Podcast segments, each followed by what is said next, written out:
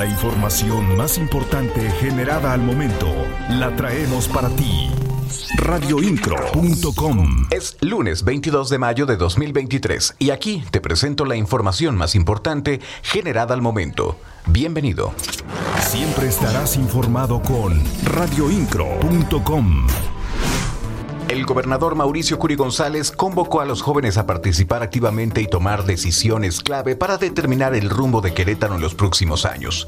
En un encuentro con líderes juveniles, el mandatario resaltó que el mayor desafío de esta generación es involucrarse en la toma de decisiones y ser agentes del Estado de Derecho. Las noticias de Querétaro están en radio incro punto com.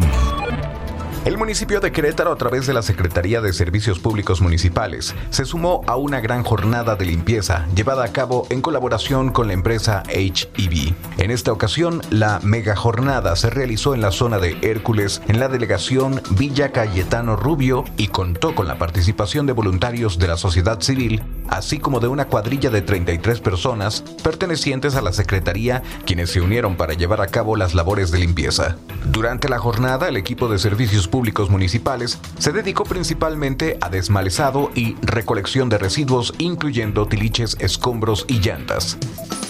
radio incro punto com, el medio en que puedes confiar. Enrique Vega Carriles reinauguró el edificio del Sindicato de Trabajadores al Servicio del Municipio en El Marqués. El edificio fue nombrado licenciado Ramiro Ramírez Ramírez por su gestión para mejorar las condiciones laborales de la organización. El presidente municipal Enrique Vega Carriles, acompañado del secretario de Desarrollo Social Agustín Dorantes Lambarri y la secretaria del Trabajo de Gobierno del Estado Liliana San Martín Castillo, en representación del gobernador del estado, encabezaron esta reinauguración. En su mensaje, Enrique Vega Carriles destacó que el trabajo debe ser reconocido porque es un bien social que genera paz laboral y progreso, hechos con los que contribuye de forma importante el sindicato del municipio del Marqués.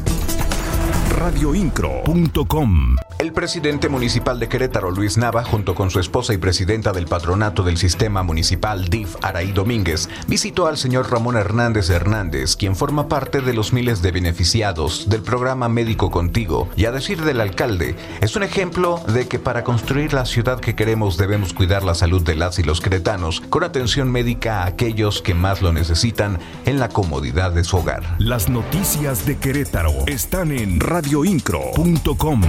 Importante movilización policial se registró la tarde del domingo en la Colonia Palmas sobre la avenida Cimatario, luego de que se reportaran detonaciones producidas por arma de fuego al interior de un domicilio. Al llegar la autoridad, así como servicios de emergencias, se encontraron con dos lesionados por arma de fuego en el interior del domicilio y un tercero en la parte superior del inmueble, quien traía lesiones graves en la cabeza, por lo que de inmediato brindaron los primeros auxilios.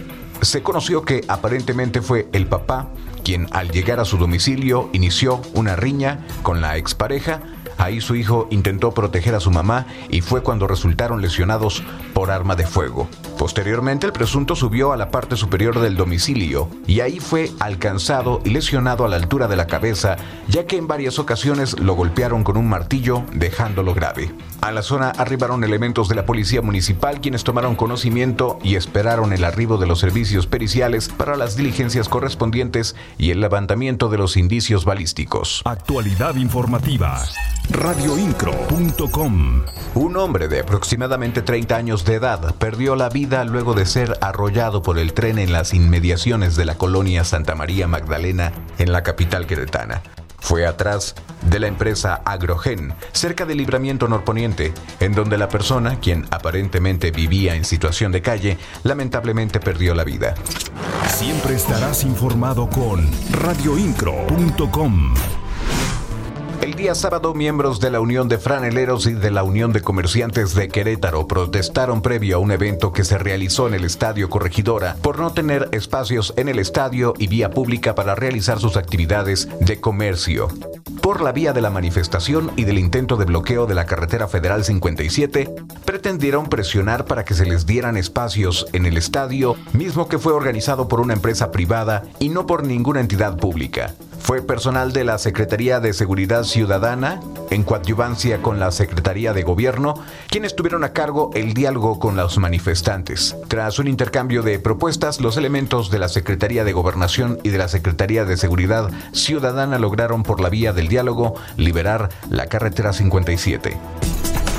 radio incro punto com. Te enteramos de las noticias más actuales al momento en el podcast informativo. En la voz, Juan Pablo Vélez. Estás mejor informado. radio incro punto com.